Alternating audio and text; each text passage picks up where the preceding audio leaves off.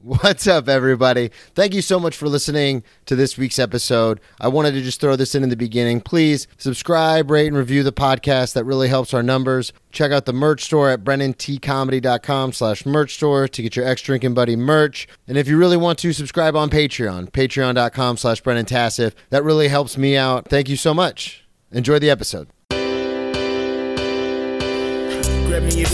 Grab me a beer and grab him a coke. We bout to sit for an hour, bullshit and tell jokes. And please don't mix it up, cause he done sobered up. Brennan T Comedy on your social media feeds. And Brennan Tassif is your ex drinking buddy. Brennan Tassif is your ex drinking buddy. Brennan Tassif is your ex drinking buddy. Brennan Tassif is your ex drinking buddy.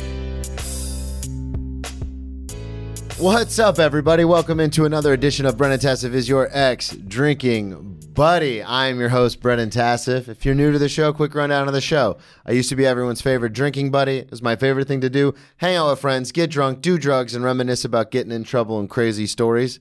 I am sober now, but that is still one of my favorite things to do. Hang out with a friend and reminisce about the crazy old days. Most weeks I will be joined by a guest. This week is no exception. I almost fell back. All the way from New York City, SB Rivadeneira.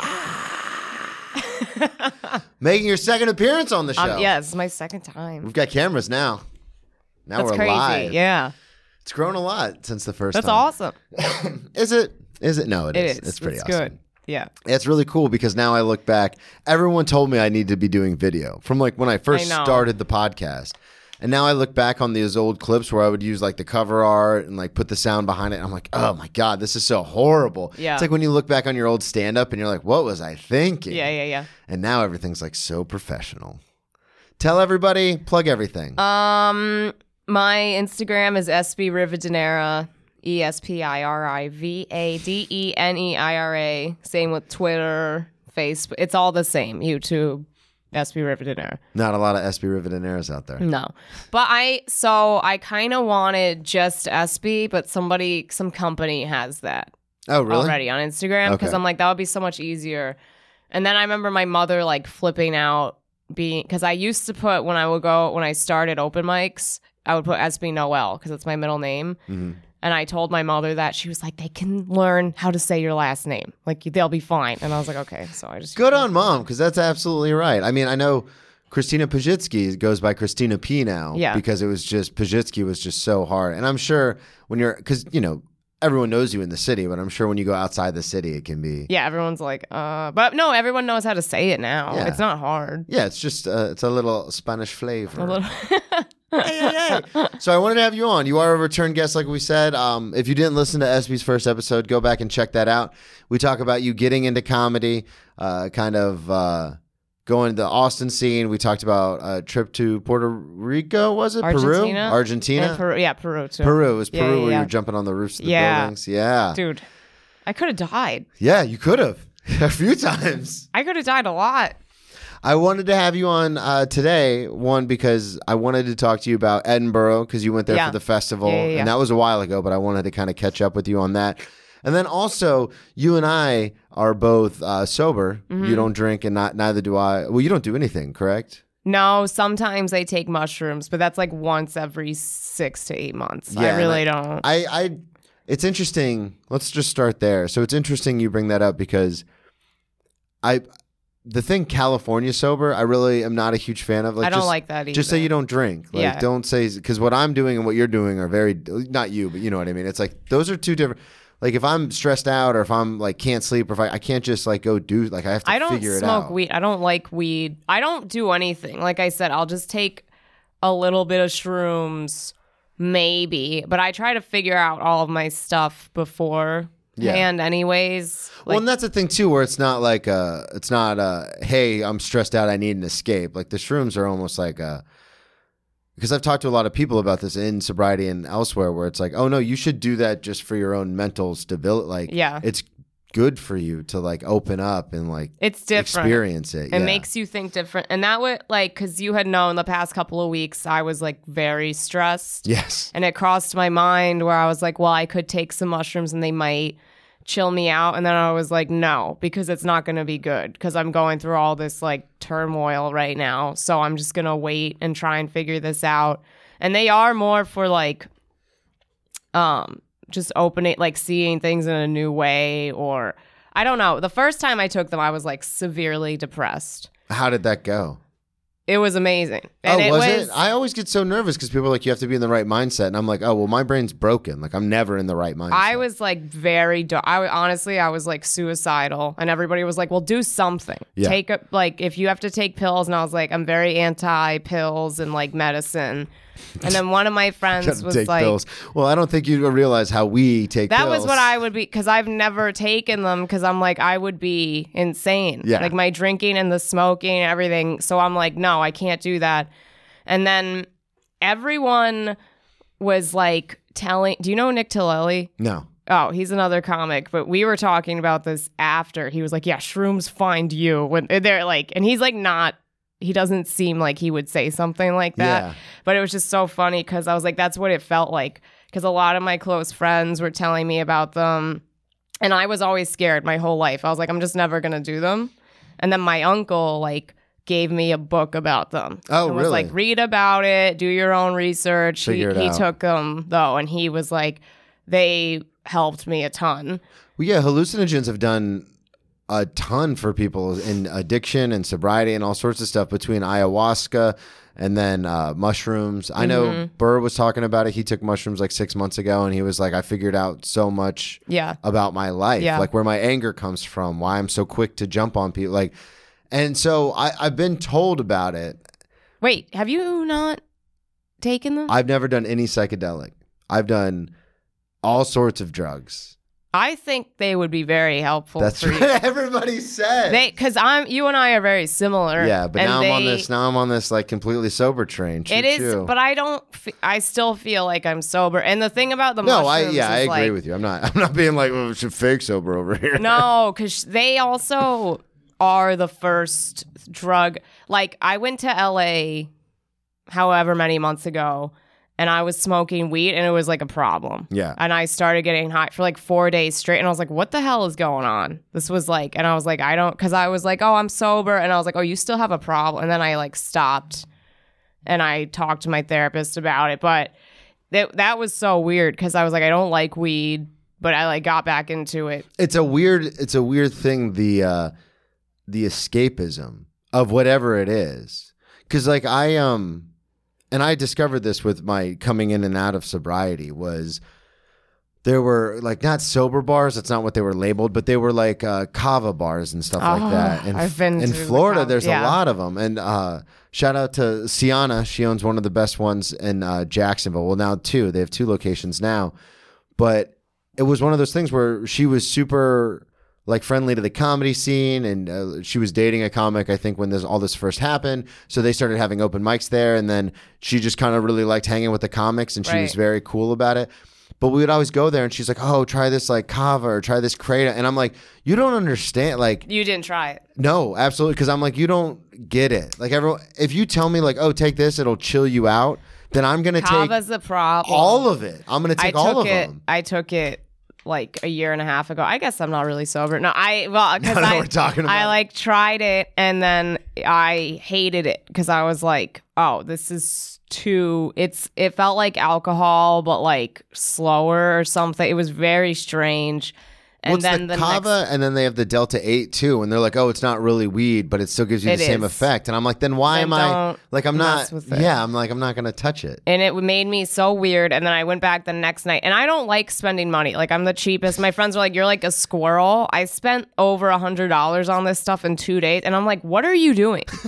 I was like, "You didn't come here," and I'm just fucked up. And a couple of my friends were like, "Dude, what is going on?" Well, we had people in the halfway house because you can get kratom as a supplement, like Yeah. GNC or whatever, and it has a similar opioid effect. But you have to take. Uh, everyone's like, "Oh, it relaxes you." Well, if you take a shit ton, you'll like start nodding out, and it's very similar to like heroin or oxys and stuff like that. Not as intense, but you can, you can still like almost Yeah. scratch a little bit of that itch. So we had people who would get a sixty day supplement, so sixty pills, and they would take the whole Oh bottle in a day. And like people started getting rushed to the hospital for like kidney failure and like their livers were shutting down because they're just taking all these you know capsules of you know it's probably 90% nothing just like garbage powder and then 10% whatever's in it. And they were just like taking hundreds of them. That was what they said. Kava can like mess up your kidneys and stuff too. Cause I felt weird. And then my pee was like a weird yelp. My buddy that took it with me was like, we were like, ha- it was just so weird the next day too. And I felt bad. And I'm like, I can't take anything. But the mushrooms are the only thing that I've taken. And it can be like the first time I took it, it was amazing and everything. And it was so fun. And I just didn't want to take it again. Yeah. I don't know why. And I don't know why and it helps and that's what I was reading in the book too. It was like oh it it um it's great for addicts. Like it helps people to stop smoking.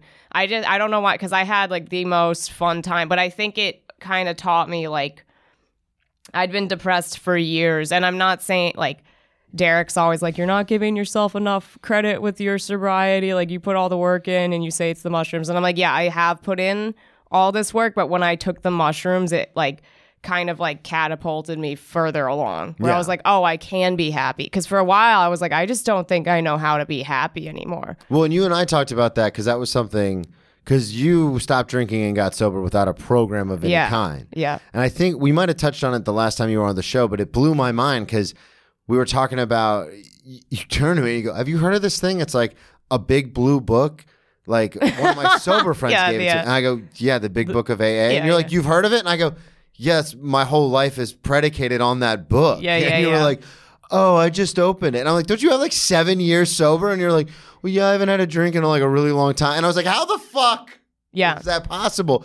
But then you also, in the last couple of weeks, because we've been talking a little bit more with everything going on, you also had informed me. You were like, yeah, before the mushroom thing, you were like, yeah, it was just like it was shit. Like I was depressed and like things were really shitty.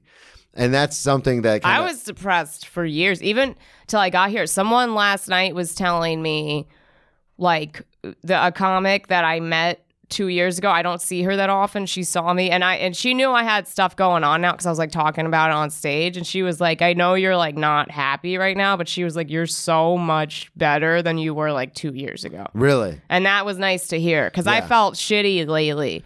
And then, but even like, it's funny because I felt really depressed the past couple of weeks, but I have like no interest in like, normally I would feel like this and fall back into smoking cigarettes. And like, I was like, I just know it's not going to be good. Like, it is, I feel like I have improved, but I do think from that mushroom trip onward. And then I've taken them probably like five or six times total And in the past when- two years. I was gonna say okay, so in the past two years, because when I first thought about getting sober at 22, I Mm-hmm. remember I was done with football and I was just drinking way too much. And a friend of mine that I worked with, she was like, "Hey, I." Why don't you come to a meeting with me? Because she wasn't, Mm-hmm. she hmm. was still coming out with us after work and stuff, but she wasn't drinking. Now, given she was very young as well, so it was very much one of those things that I see with a lot of much younger people who are, are like in and out of AA. Mm-hmm. Like, you know, they get a DUI or they text their ex girlfriend. It doesn't matter what it is. Like, they do something stupid and they go, okay, I drink too much. I need to go to meetings. And they, we were kind of in that world of like, we had no intention, I don't think, of getting sober for the rest of our mm-hmm. lives, but we knew that something was getting a little out of control. Mm-hmm. And I remember at 22 going to that first meeting and just crying, being like, yeah. you guys are right. Like, I'm out of control. And I was super hungover, obviously, because it was mm-hmm. the next day.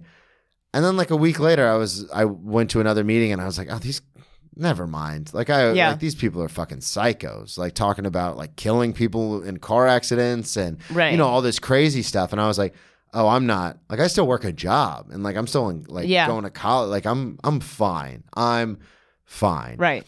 But then fast forward, you know, eight years, and I was like, oh no, this is really bad. And so I, you know, I was in and out of AA that whole time, rehabs and stuff like that. But when I finally was like, I have to get sober, I immediately, my first reaction was I called my sponsor. Mm. And then I started going to meetings and I started working the steps. And that to me is really opened up because I've had other comics that don't drink. And I'm not saying this to be like, you know, to to protect you. Like literally, it's not you. It's other comics that mm. don't drink who are like, yeah, I like I have to quit drinking, but I'm so miserable all the time. Mm-hmm. And I was like, well, have you tried AA? And they're like, no, that's not for me. And I go, well, take it from me. Like I can prove to you that I've been super mm-hmm. depressed. Like I've got mm-hmm. scars all over my body to prove it.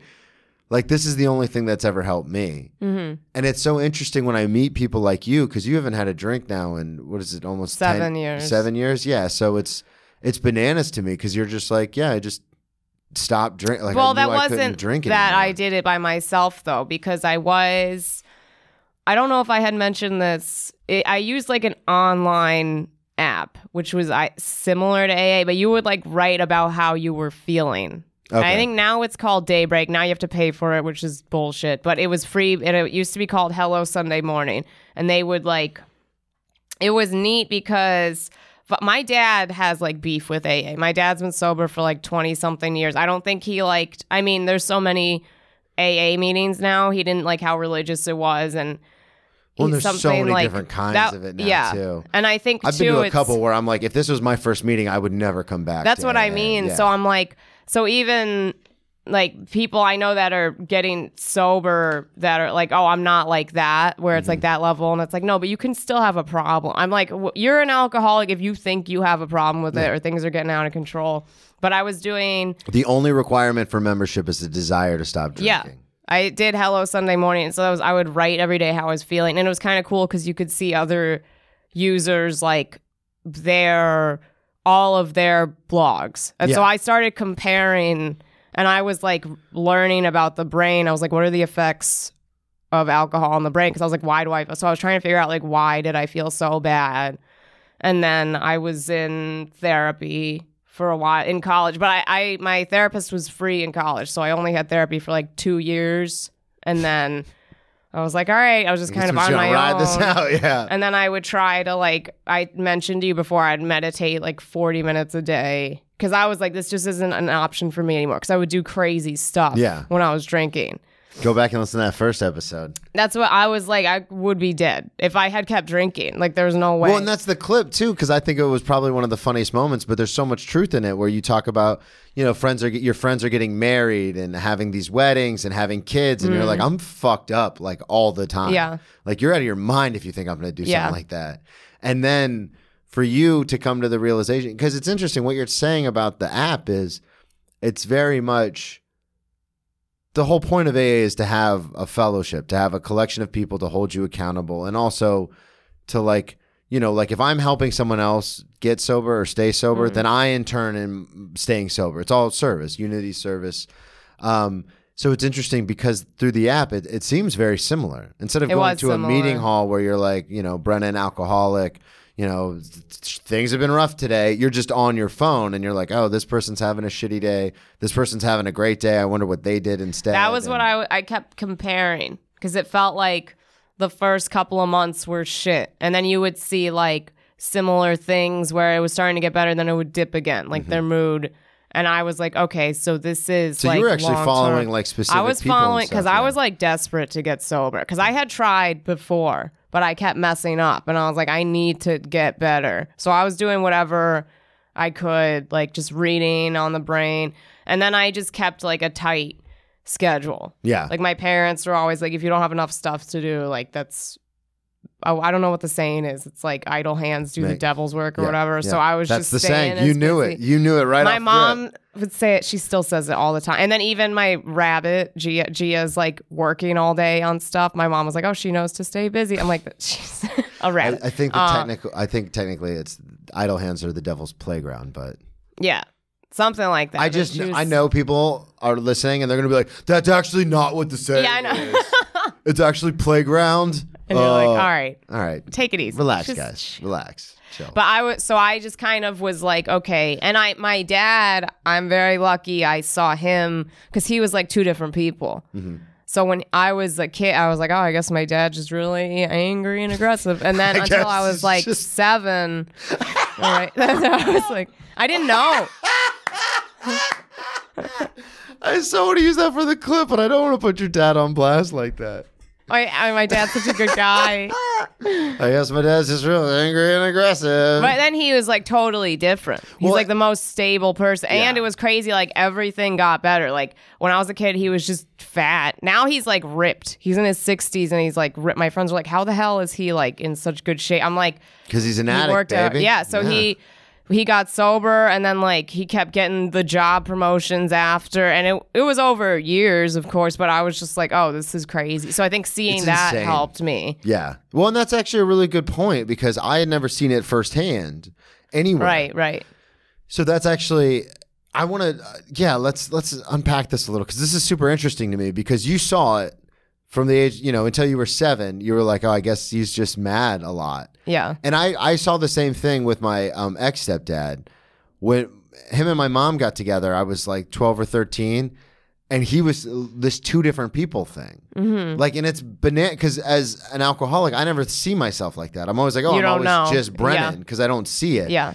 But literally, you after one sip of beer, You change. He'd be like, he, he would be like, "Hey guys, let's let's hang Yeah. out. Like let's Yeah, yeah, let's go do something." And then after like a bunch of beer or a bunch of shots, then he'd get like super aggressive and like scream at us and like throw shit Mm-hmm. and hit us and stuff.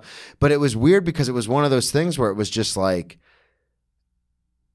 even if he was drinking non-alcoholic beer, it was like that I like the mindset of like, okay, we're partying now. yeah And then like I'd see him like on a day where he just didn't really drink that much the night before, and then he had to get up at six a.m. to go to work, and he like he'd walk out of the bedroom, get his coffee, like we wouldn't say two words to each other, and then he'd come home. Still wouldn't say anything, shower, and as soon as he got out of the shower and had that first sip of beer, he's like, Brenna, what's going on, man? And I'm like, Yeah. oh, you're completely different people yeah like a Jekyll and Hyde situation. But as an alcoholic, I never saw myself like that. Well, you don't know because that's what I yeah. would tell my friends. I'm like, I'm basically the same, and they're like, No, you're not. Yeah, yeah, yeah, You're yeah. not. And I always thought it was like the same thing, and I I was always like, I was so shy for most of my life, and I wanted to be confident and now I feel like I am very confident Mm-hmm. and like I can talk to people but I'm like that's after years of Well, and it's working on it too because there are times on stage, especially at shows, like if there's a, a crowd and stuff where I portray this like, hey, hey, hey, now like now we're going, like let's fucking go. But if you see me and you, I'm, I know you know this firsthand, and I know it about you as well. Like if you see me just out and about, like I'm not. Unless I know you, like you've been on the show or we've talked or mm-hmm. something, or if I feel like you're taking comedy as seriously as I am, that's like another big thing. Mm-hmm. Or if you're sober, like I just won't talk to you. oh I don't you know Yeah, that's what I'm saying. I go It's off like, on people because Yeah. I'm very gar. I mean, I think because of my drinking and stuff and who I used to hang out with, I hung out with trash. Yeah, and horrible I dated people. scumbags, and so I've been And I through used a to be lot. one of That's what I mean. yeah. So I've like didn't I have like deep trust issues still, and I my friends. I love. And Trust my issues, my baby. peop- like yeah, that's the thing. I have to know someone for a while. I think because you and I we talked about the sobriety thing. If I see someone at a show and I'm like, okay, they're working, Mm-hmm. that's different. But that for the long, like if I don't know someone, I'm like, you can get the fuck out of my face. I'm not nice. Yeah. because I'm like I'm scared. Honestly, I don't know. it's a defense mechanism. Yeah. And I'm the same way where it's like like I try to be obviously I'm a little different, you know, being, you know, almost a foot taller and 110 pounds bigger than you, but so it's not you have to be a little aggressive. Not even a little. Sometimes you I have, have to be overtly to. Well, also aggressive. there's a lot of weird dudes. That's what I'm saying because you got to be like, I'm fucking putting the line in the sand Yeah. right now. Yeah. For me, I can be a little because I'm obviously not worried about someone like following me after a mic. right. So for me, I can be like a little more jovial, where it's like, yeah, all right, man, and then like kind of walk away. But there are certain times where, a lot of times where I show up to a mic, like we showed up to that mic a couple days ago, and we were all sitting in the back, and you're like, who the fuck are these people? Yeah.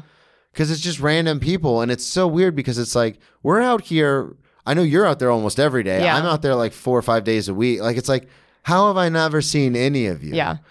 And so it's interesting because you're very much like, no, you guys can all well and fuck off. Like, Yeah. don't, don't you like you were like people were on stage and you're like, this is trash. Like, what are we doing? And I was like, oh my god, be relaxed. Well, because it makes me, I'm like angry. I'm like, so what are you mad. saying? Well, I get pissed too when people are like, because I love comedy. Yeah. So I love even like open mics when I see my friends go. I'm excited because all my friends work hard. So I'm like, oh, what are they gonna say? I like seeing the growth. I hate when people go up and they're just creepy or they're like clearly need attention. I'm like, this is not what this is for. Like, we're trying to like make a name for ourselves Yeah, out here, and you're being something. weird or like, or they're shitting on other comics and they're not even funny. I'm like, That don't do that. I get, I'm like, I've told people to leave my mic if they do something like that. I get Even if so you are funny, it's like that's not what we're. We're all comics in this room. Like there's. That's what we're I'm not like, have some crowd work. respect. Yeah. Or like when new guy, it's always new guys. They'll come in and they'll be like, "Why aren't I going up yet?" I'm like, "You signed up last, jackass. Like, go sit down." Like, I get so pissed. Yeah. Because I'm like, there's a hierarchy to this a bit. If Well- I see someone working, or if I know someone has a show or something, they're like, "Oh, he bumped me." I'm like, "Yeah, he's been doing comedy for like six years." Yeah. Well, and that's the other thing I was going to bring up too. It's very interesting because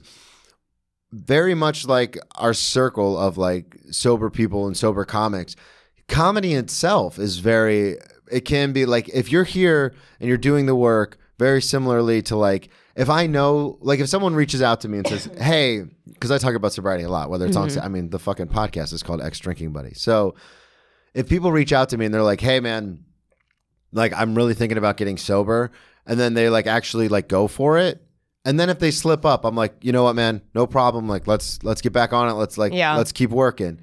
It's the same thing in comedy I've noticed where it's like if people come in and they're like hey I, I'm a comic and you're like okay well let's see and then you see them at mics all the time and they're constantly writing new stuff then they can ingratiate themselves very quickly into the environment. I respect people that are. I'll put up like if and then on my show, I would always put up like a newer person that Yeah. I saw like, oh, this guy's really he's out every day, or this girl's out every day, like writing. I'm like, okay, even if they're not that funny, I'm like, I can squeeze you in for six minutes because Yeah. I know you're trying and you're gonna get it eventually. Well, and that's that because that's what happened to me. Is I started comedy in 09 and then I moved to New York and I'm like, all right, I've got my hour Mm. like roughly worked out.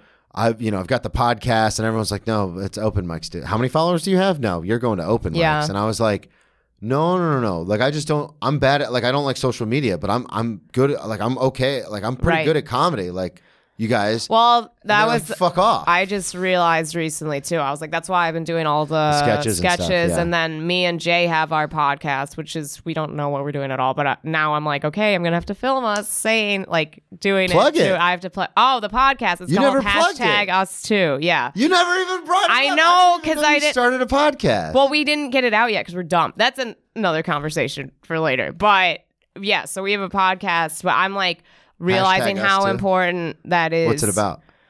We talk about because she's trans and I'm a lady. Lady. And we're both. I mean, she's a lady too. I don't. That sounded horrible. I um, whatever. That's at SB Rivadeneira on all social not- media. She's a lady too. Oh my god, I'm gonna get canceled. Um, but Don't- we we talk have, about like, stuff like listeners. that too. Like we just talk about being trans, being a girl, like in comedy. Can I be honest with you? Yeah. Just I don't mean to interject, and the listeners are like, "Yeah, you do. You always do." Um, but if I can be completely honest with Yeah. you, those kind of conversations I thoroughly enjoy. There's something I cannot stand about. Like if I have a comic on who's different than me, and then we talk about specific things, when people are like, "You shouldn't talk about," it. it's like if I Well, can't that was the thing, talk too. about these things with this person, then what the f- what in the fuck are we doing?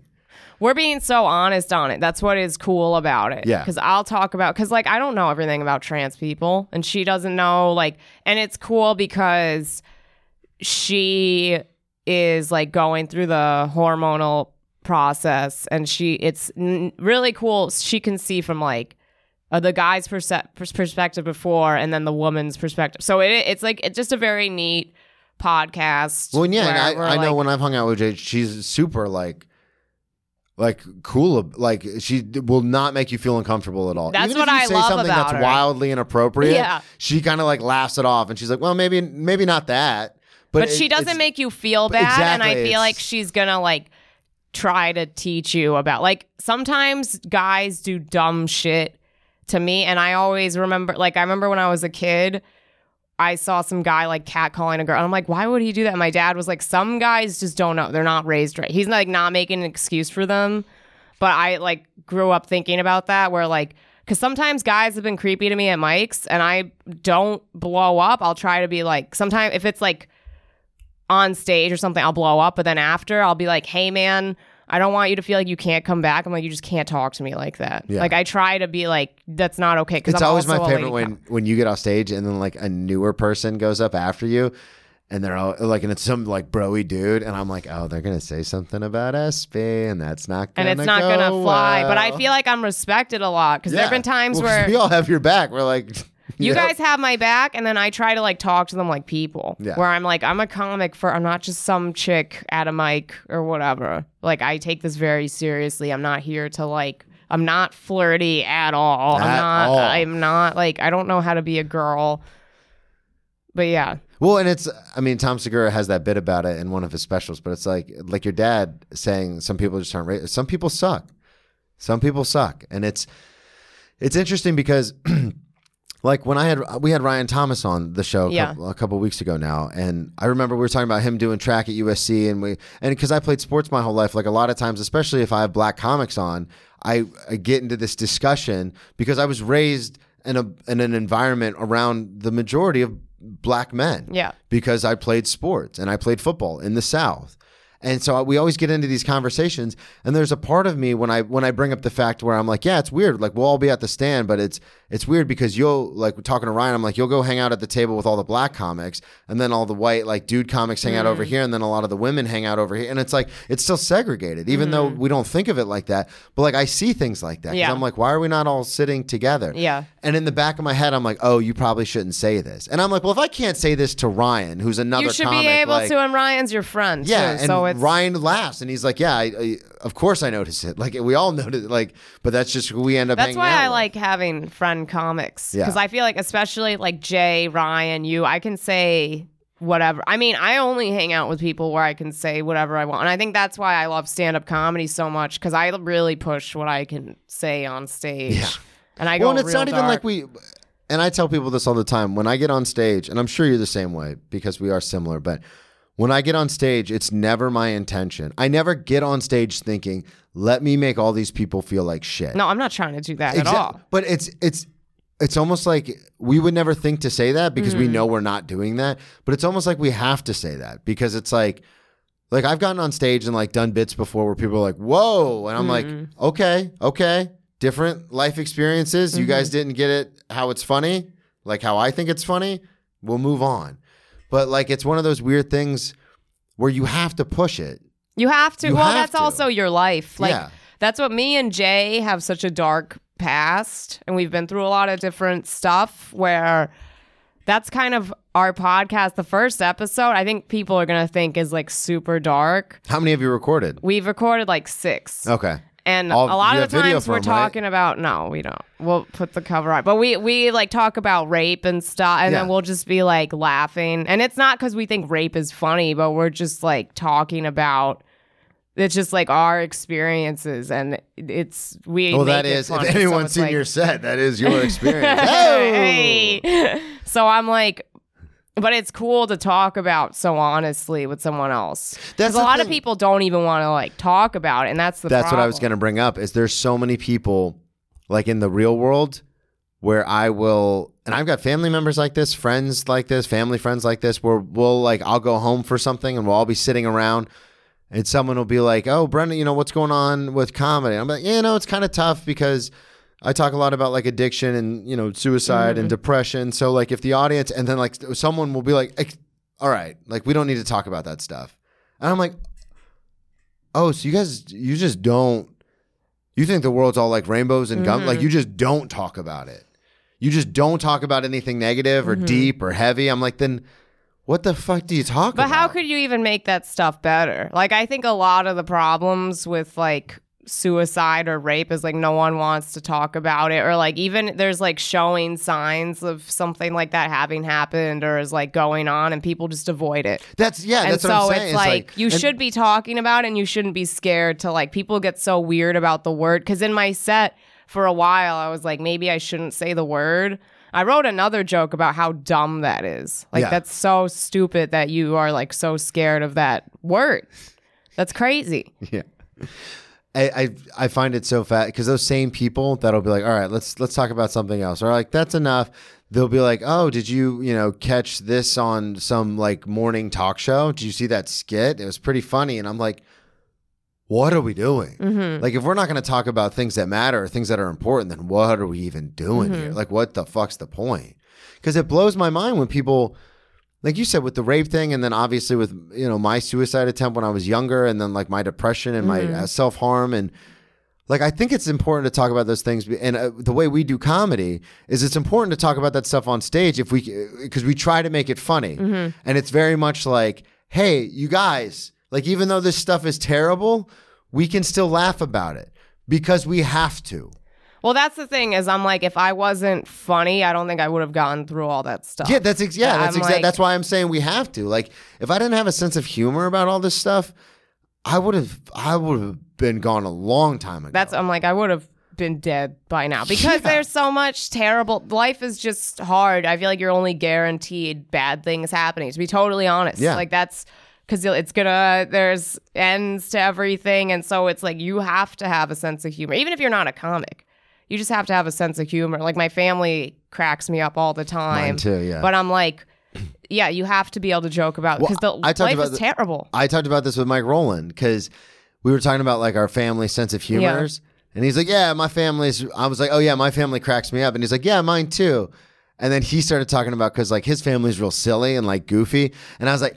Oh, my like immediate family, like my siblings and stuff. I was like, oh, we're very, very dark. We go the other way Yeah. with it. But it's all, you know, a matter of perspective. Right. But I also think it's interesting because It's funny because I don't think you're dark, and I know people are like Brennan and SB are dark, but I'm like I just don't because these are just my Well, that's the same thing. as like when you talk about the rape on stage, I'm never like, oh, this is taboo. Yeah. Or this is like some, I'm like, oh, she's pushing boundaries. I'm like, no, we're storytelling comment. Like this is something that happened to her. Yeah. And now she's talking about it and making it funny. yeah Like that's, like in my head, it's not dark. It's what we do.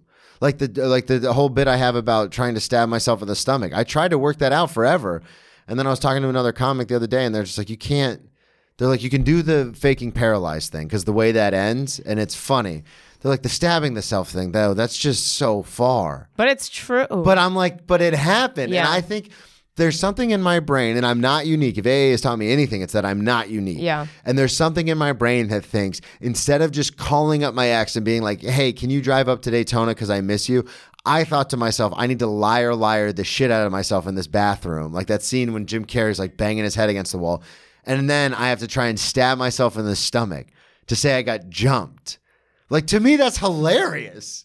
Like who the fuck does that? yeah, But then, like, and again, it's subjective. So if you get in front of sheltered audiences, then it's very. I'm sure because I, I, I've told this story before, but I did a bit one time. I did a show one time at a cigar bar in Jacksonville, and it was kind of like dark and dirty and Right. grungy, and like everything worked. In fact, one of the bits worked so well. The guy up front was like, "You're brilliant. That's genius." The very next day, I went to UCF. A very white, if very you go to suburban the white college, like rich people Yeah shows, they do not. They look very uncomfortable. super when I'm up sheltered. I did the Yeah. same exact bit, and a girl up front goes, "Well, it makes you think, but it's not really that funny." And I was like, "Oh, you guys have never experienced a hardship in your No. lives." They don't get it, and I try not to get angry because I did a show. It was in, it was like this guy's show. It was in this in Queens, this like super rich apartment. They had like a huge game room, and I was like, "What is this place?" And all of the people, like I was up there, and they were just like looking at me, like, "What are you talking about?" Yeah. and Well, I'm like, I told you that happened to me in Brooklyn. I went to do uh, a friend of the show, Max Fine. I went to do his Goon to a Goblin show, and I was like, "Fucking stage time, my stage time." I got asked to be on this show. Yeah. I'm gonna do what I want to do. "Yeah." And then I got up and I looked out in the audience, and all these hot young people from Brooklyn, and I go, "Looks like we're doing the silly shit." Because you know, like you read the room, But and I'm I- like, "Well, I don't want to torpedo able the show." to do my stuff. Yeah, And I do avoid doing the rape stuff a lot. That's the stuff I want to talk about the most. But sometimes I just I tried it like a week and a half ago at like a show show. at a show, and they were like, nope. "Mm." and I was like, okay. And it's annoying because like some You gotta my tell friends me when you're gonna do stuff like that, because you know I'll come and sit in the back and be like, ah. But they, my some of my friends were like, "Oh, you're so likable," so they don't want to hear about that. But I'm like, "But it's true," and I am like over it, or else I wouldn't be able to talk about it. Well, and then you also have the stuff you've been working on now, where it's talking about. I, I don't want to burn it, but the whole like having the rabbit now and being Right. in a relationship and how you're like, who the fuck is this person? Yeah. I love. I have a. Uh, I have one bit where I'm like, oh, now I have to shower. That yeah. I'm like, I ha- used to have to shower the rape off me, now I have to shower the gay off or whatever. And I'm like, but I'm like, that's not, I don't know if that's going to work at a show, dude, because it's so dark.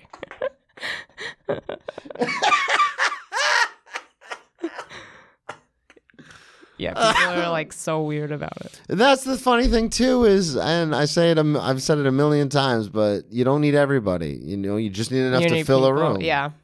as Kanane once said, and I, you know, echo it all the time because if I had a nickel for every time a comic, like someone who's just a full time comic, that is their gig. They are traveling, touring, mm-hmm. headlining comic, has told me, hey man, you should try being a little sillier. If if anything, just be a little sillier up front to win the crowd.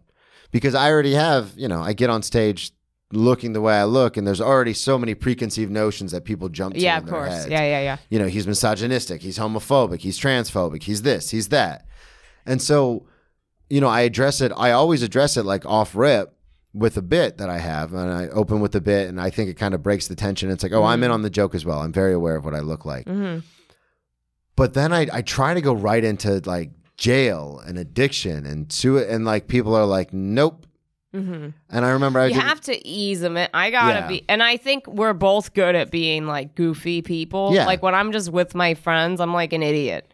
So I try to bring that into my set. More. I've done that a lot more now. Yeah. Yeah, in the last like six months to a year, I was like, fine. That's where I came up with that movie line bit because I do that all the time in my life. Yeah, And then when someone was like, try being sillier. So I tried to write stuff about the gym and I'm like, this just doesn't, because I go to the gym so much, Yeah. I'm like, none of this is funny to me. yeah. Because the way I go to the gym is the same way I drink, is the same way I do comedy. It's so Well, much on a different level than what normal people Yeah. do. I don't think you have to do stuff like that. I'm just trying to be like more goofy. Yeah. I think. In Oh, my- just like- people have noticed. With your, yeah, my like my scream because I'm kind of weird. Yeah. and I try to go up and like I am. I think I'm sort of naturally awkward at times, and yeah, me too.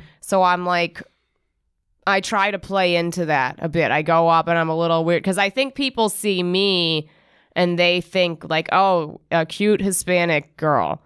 And then I start acting a little strange and they're like, wait, this isn't what we thought. And then my voice yeah. too is like Your everyone's like, voice is a big thing. because they're like a, a small person. My whole life, I thought my voice was just normal, and it was funny because other girls would talk, and I'm like, their voice is so high. Because my mom and my sister sound like me. Oh, really? And they're tiny. They're like little women, and so I'm like, I that- didn't know. Eh, Like, I remember an ex boyfriend was like, your voice is like should belong to a much bigger woman. like he was like, it's so. Sh-. And a lot of Zoom shows I did, I would meet the people in real life. They're like, we thought you were like bigger. A big, yeah. I. It's funny you say that because I saw your doppelganger the other day, but it was a goth version of you. but it was this very petite, younger um, Hispanic girl. Yeah. But she had like piercings here and here, and like Yeah. the dermals and the whole thing. I go, wow, that she looks a lot like SB. And then she started talking. I go, oh my gosh, she sounds just like SB. Did she sound like me? I'd never Are you seen her before in my life. Yeah, yeah, yeah. Wow. I, she was talking to her friend as they were walking by, and I was like, "Holy shit! Holy shit! Holy shit!" For real? Oh, dude. yeah, I almost pulled my phone out and took a picture and sent it to Oh you, but I was like, "That would be God. weird." But I wish I could meet that girl. That's crazy. but it's like I you said always, because that never. It's normally like a much higher um, octave. Well, I did an audition one time, and I did didn't know how auditions worked at all. And I show up, and it's all these girls that look like me, and I'm like trying to talk to them because I didn't know actors very competitive, and their voices were so high, and they were cunts. They didn't want to talk to me at all. But I was like, actors. oh, that's weird. Like, was like, their voices are so high. Yeah, it's uh, it's so it's always interesting when you get on stage because yeah, that's got to be a jolt for the audience when you pick up the mic and you're like, "Hey." Well, I played into my voice just sounds funny, so I try to say things like I talk kind of slower and I sound I don't know. I'm trying to like play around with my voice. No, and I like doing voices and stuff. So I'm Yeah. trying to just be like more goofy. And then if I'm with like Jake and Eli and TJ, I'm just saying dumb stuff and being like retarded. So I'm just trying to do more of that on stage Well, and that's what I then do my say, heavy yeah. stuff too. because that was the thing was and that it goes back to what we were talking about earlier but so many people were like off stage you're like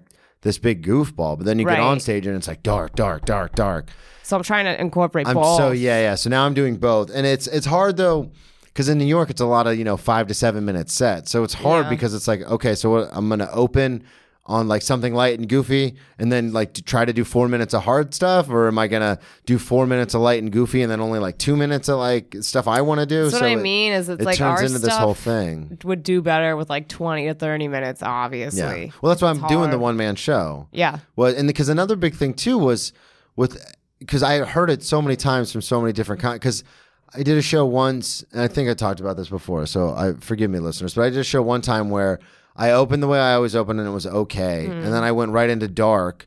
And then that wasn't working, so I like switched up and like did. I do have some bits that are worked on that are good about the gym and stuff. So then I switched into that, and then I f- ended the same way I always do with that scar story. And then when I got off stage, the host was like, "Hey man, you should do a lot more of that sillier stuff. Like you saw how you got him back at the hmm. end, like in the middle with that silly stuff. And I was like, yeah. He goes, why didn't you open with that? Like they could have been on your side the whole time. And that's when it kind of hit me where I was like, oh, this is actually because I've heard it before, but I'm like, fuck off. Like I did well. Well, I wonder if there's a way to make your dark bits more silly because some of the rape jokes I have are so like stupid. Yeah. Where the one I'm talking about, the kid at school being like, "Well, somebody's not handling their rape well." Like people think that's very funny. yeah, I think if I if I found a softer way to approach certain subject, I'm sure it would work. But you know, It's, that's what makes stand up so cool, though. It's like a puzzle. You're always like, Well, and there's "How do I also people this?" where, because I, for the longest time, I thought, okay, maybe some of this stuff just, maybe I'm just not funny. Because, you know, when you hang out with a lot of comics, one thing we don't do enough of, like we'll always do like the dap, like, hey, good set. But I don't, a lot of times we, we're not genuine about it. And that's on all of us. But Mm-hmm. I, I think it's important to be like, because especially at our level in New York, it's very easy for people, I mean, to have doubts constantly Of course, yeah. to be like, what did I make a mistake? So I know I need to get better at when people have like, and I've been trying to do that in the last six months. If people have a funny set, I Be will go up to them after them and be like, hey, that bit about X, Y, and Z, dude, was that really killed me. That was Yeah. great. To like, that like- makes a big difference because when people have came up to me and told me a specific bit i'm like oh okay because we all have it doesn't matter how good you are everybody gets self-conscious about Yeah. that and then it's hard as like the months and the years go by you're like what am i doing Yeah.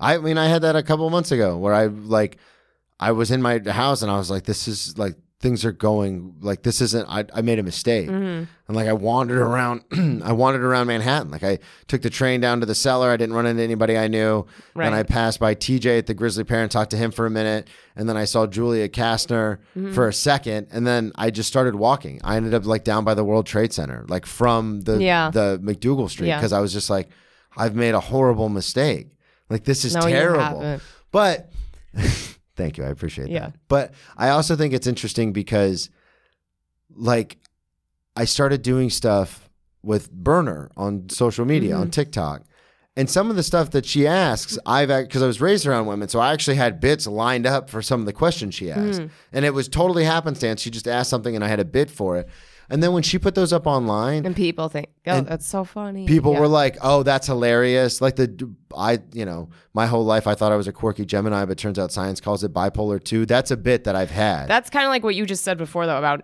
finding your like crowd. Yeah. you know, and we Yeah. our social media, we're not doing well. No. On. I mean, yours is probably getting better because the pod and everything, but that's why I kind of changed my focus. Where I still hang out because for a while I was like, I'm just gonna hang out, and I hate jealousy. I hate getting like, I'm like, how is this person? I'm like, they have way more followers than Yeah. USB.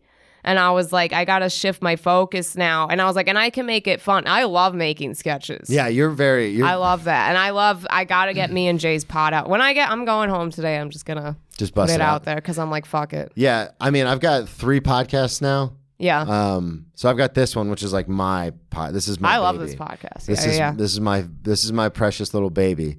But then I also do a sports podcast, which I don't talk about a lot on this one because it's it's me and my buddy Joe Dorville, who's a friend of the show, been on here a couple times. But we do a sports podcast through the a new low network called Cheers from the Press Box. And then I'm starting a podcast with two other comics in New York.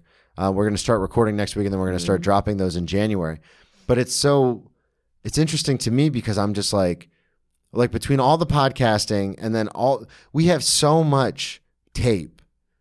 It's like game tape. Like we have so many sets that we mm. filmed for no reason other than to just watch it. I've got hours of material Yeah. no, maybe an hour of right. material on my laptop. And I'm just like, I just need to go through because I was talking to a couple other comic, like Dan Lamore's like doubled his following because he started really committing to putting up clips and That's everybody that's gotten their following up. we were just talking about Ella. Orlando. When I moved here, she had like, you know, she had a few thousand followers, and I was like, damn, you know, she's obviously doing her thing. And now she's up to like a hundred That's thousand. what I it's like, noticed. I was Troy like, Bond. It's like, what the fuck is going on? Yeah. Yeah. So we see all these people like hitting Jamie Wolf, same thing. And it's one of those things where it's like, okay, like we have the raw materials. We just need to shift our focus and actually that was because I was like, I just want to write every day That's how for I was. hours, and then I was Just like, go hang. Like fuck social media. I was like, maybe I have to get up an hour earlier and then work on this stuff and learn the editing because I was so resistant for so long. Because I was like, So no, I'm a good comic. I'm gonna make it off comedy. And then I was like, and I saw one interview with Ali Siddiq where he's like, you want to get good at comedy, just do comedy. And then I was like, I think he might be wrong. Where Yeah. he was like, because I'm like, I feel like I have to do other stuff. Well, and it's easy too now for some of these older comics. well, Not that Ali Siddiq is old, but you know what I mean. Like older, like more old established guard. comics to be like, yeah, just be fucking great at comedy.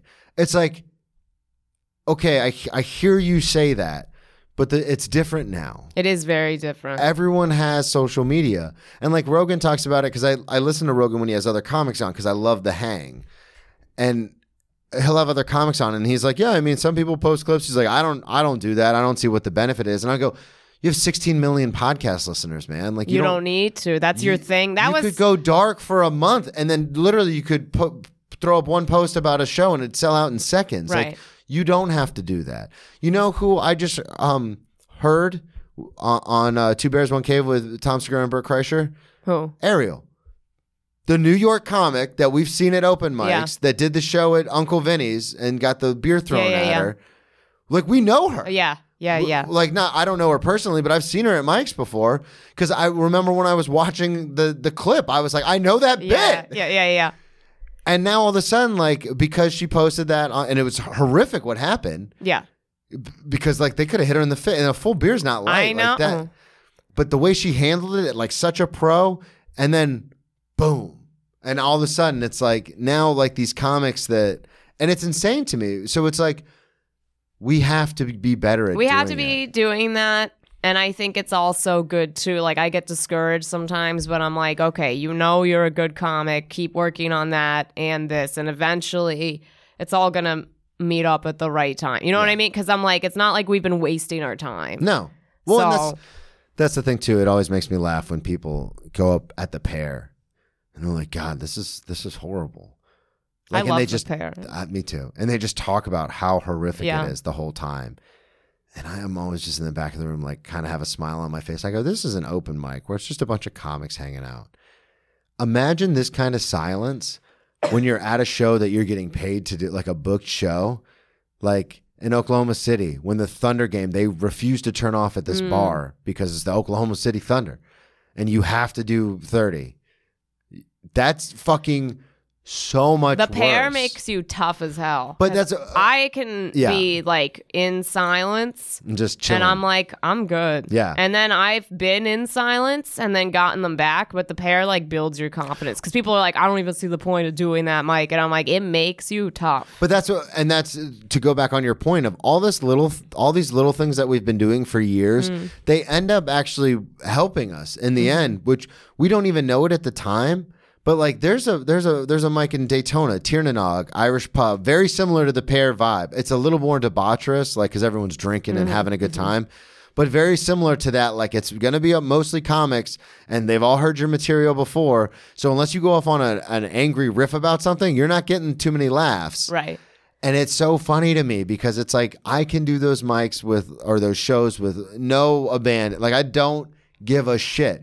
But I've only developed that from years of doing stuff Right. like that. Right. So it's so interesting when we see those young kids get up there and they're like, "This is terrible. There's not even anybody here." Oh, But I'm like, if you love com- you love comedy so much, go up and tell your jokes. Yeah. Like stop complaining. Use your your time is so valuable. Especially that's yeah. what I learned coming to New York City. I'm like, people aren't just gonna give you time. Yeah. And people tell me they're like, you're one of the most booked people. I'm like, I take all of it as like I'm very grateful Yeah. for all the spots I get. Especially when I stopped barking. And my spots went down a little bit. I was like, "Oh, like time here is very valuable." Let's talk about that because you stopped barking when you got back from Edinburgh, Mm-hmm. and we've got about 12 minutes Okay. left. So let's, I want to talk about Edinburgh and kind of what happened. So you went there for the play. Yeah. Um, plug the play. I forget. Uh, it was That's My Hey, Wife. That's my wife. I think it's on YouTube. It is on YouTube. It, did you see it? no, but Oh. I've been told Ryan O'Toole, I think, told me it was on Oh, YouTube. okay. Yeah. And Caroline Haynes, that destroyer of spirits. I love Caroline. Me too. Yeah, I, yeah. She Oh, 'cause crushed you me. roasted- yeah, yeah, yeah. No, she roasted me. I did nothing. I sat there and smiled. the whole time I'm just thinking, don't cry, because then they win. Don't cry, they win. But so you go to Edinburgh for the show. Yeah. Uh, hey, that's my wife. Check it out on YouTube. And then you got back. And it was interesting because when you and Ryan and Caroline and everybody came back, I was Mm-hmm. so excited. I was like, the gang is back together. But then you kind of weren't hosting as many mics as you were before. Mm-hmm. You weren't barking anymore. So, kind of what happened between Edinburgh? Because I know we talked to O'Toole about it. Between Edinburgh and then coming back and like kind of the shift that you made. I was barking so much before Edinburgh. And then in Edinburgh is not like easy. Like people say they're like, "Oh, it's amazing. It's a lot of work. You're going to be barking there too." But before I left for Scotland, I was like I would be barking and then I would see people being like, "Okay, I'm going to go hang out with this club or whatever." And I'm like, "Fuck, I have to bark like 2 hours." And then barking is such a pain in the it's cold, it rains on you, there's homeless people coming at you, there's drunk idiots coming at you. You're out there for two hours. Sometimes you only get like six minutes out of it. And then this didn't really bother me as much, but some people are like some people look down on barking, which I think is dumb. Yeah. Because I'm like Stage time get your stage stage time. Um, but a lot of people were telling, oh, and then comics ahead of me were like, you shouldn't be doing that as much. And then what happened, I kind of agreed with them because I'm a good barker. So other people started asking me to bark instead of just doing spots. And I was like, no, um, That's- I do regular spots. So that's the big thing about why I don't bark in New York was because I was like, if I'm any good at it, which I probably will be, then it's just going to turn into the. It's the same thing with the bringer shows, That where was, it's like, hey, I don't do bringers. I you don't- can tell me I can have a spot, and I will do everything in my power to promote the show. Right. And I will try to get as many people there as I can because I don't want to perform to an empty room. And I like performing to my friends because they get me, so they get my Right. comedy. But don't fucking tell me I have to bring people. That well, so that was why I was like, I want to shift and I want to try and do. I knew I had to do something with my social media or something because Yeah. now I have more time to do the sketches or try and work on my pod or whatever. And I'm trying to get into voiceover work. So I set up since I've been back. I've been like building this studio in my apartment. Yeah, So- yeah. I saw you got all My the, uh, acoustic panels. Oh yeah. my god, that was a nightmare. But anyways, so I have that going on. Well, I what happened in what happened? in Scotland? Well, what happened to get you to that point? Was it just other comics telling you you should do less of this, or was it something Well, in Scotland I getting saw- all the stage time and you're like, I got to do something different? I got a ton of stage time in Scotland without barking. Mm-hmm. I did for some people just to make some extra cash, but and I would only bark. I was like, I made people pay me a lot to bark because I'm a good barker, Yeah. and everyone was barking, so it was very competitive. And I was like, I got this. So Know I, your worth. I would, yeah, I was like, you pay me a lot. So I um was in Scotland getting a lot of stage time, seeing some of my friends like Michael Good quit barking, and then all of a sudden he's like in at New York Comedy Club. He's in at all these different. I'm like, I gotta do something else Yeah. and hang out in different places and like. So that's been my focus right now is just trying to get into different clubs, trying to find daytime work at home because I, I sometimes too I would just get sick from being like out in the elements Yeah. and I was like I can't do that anymore. Yeah, just being outside for hours at I a time at can't. night when it's 40 degrees. It's and there's creeps outside and I was like I just couldn't. It kind of like broke me down and I'll do it once in a while like for Eli Ha, but He's my friend, Mm-hmm. but I'm not doing it. I was doing it every day, like twice a day. That's insane. It was like four hours on the street. I was like I feel like a homeless person. yeah.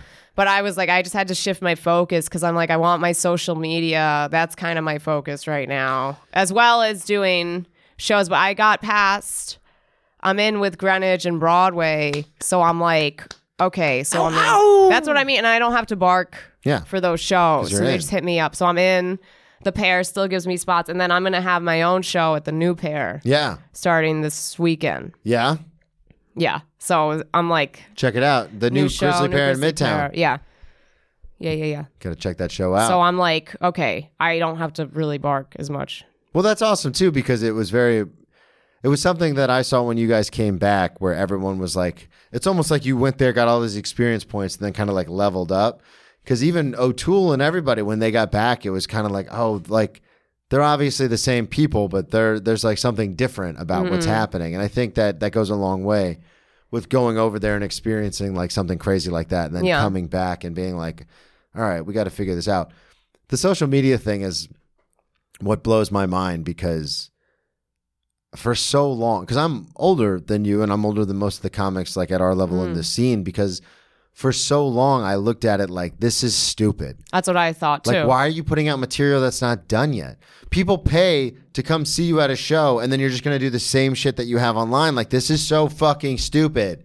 And then i see all these people blow up and i'm like oh this isn't so stupid like That's when- what I, yeah, I was like, I'm going to have to play the game a bit because I'm like, at the end of the day, it's a job and sometimes you do stuff you don't want to for your job. And I just didn't, I just didn't want to lose my love for it because I was getting very frustrated. I think probably since I came back from Scotland, I had a little dip where I felt sort of depressed, trying to figure out because I'm like, I quit barking. I'm like, how am I going to make money? What am I going to do? Like, Yeah. there's so much change happening in my life right now. And it's sort of You starting to stabilize. I got, I adopted a child. I love her. I'm gonna make her. She. I put her to work in my videos too. do you Oh yeah, oh yeah i see her in some of them yeah. I'm like, you're gonna. That um SB soaps and suds. That that's a good one. Like oh yeah, with me and Jake. Yeah, that one was good. We got to get you a, a lab a lab mic, little lap mic. Oh, A for little- my. yeah. Yeah, I need one of those. We're gonna we're gonna we're gonna amp up this sketch thing. We're, I'm- you're gonna be the next Gillian Keeves. I got a ring light yesterday. there. So we're I'm learning- making I'm- shit happen. I'm making it happen. Yeah. well, I appreciate you coming on. Thanks for having me. This me. was a lot of I love. fun. I love this podcast. Yeah, I kind of took a little bit of a different.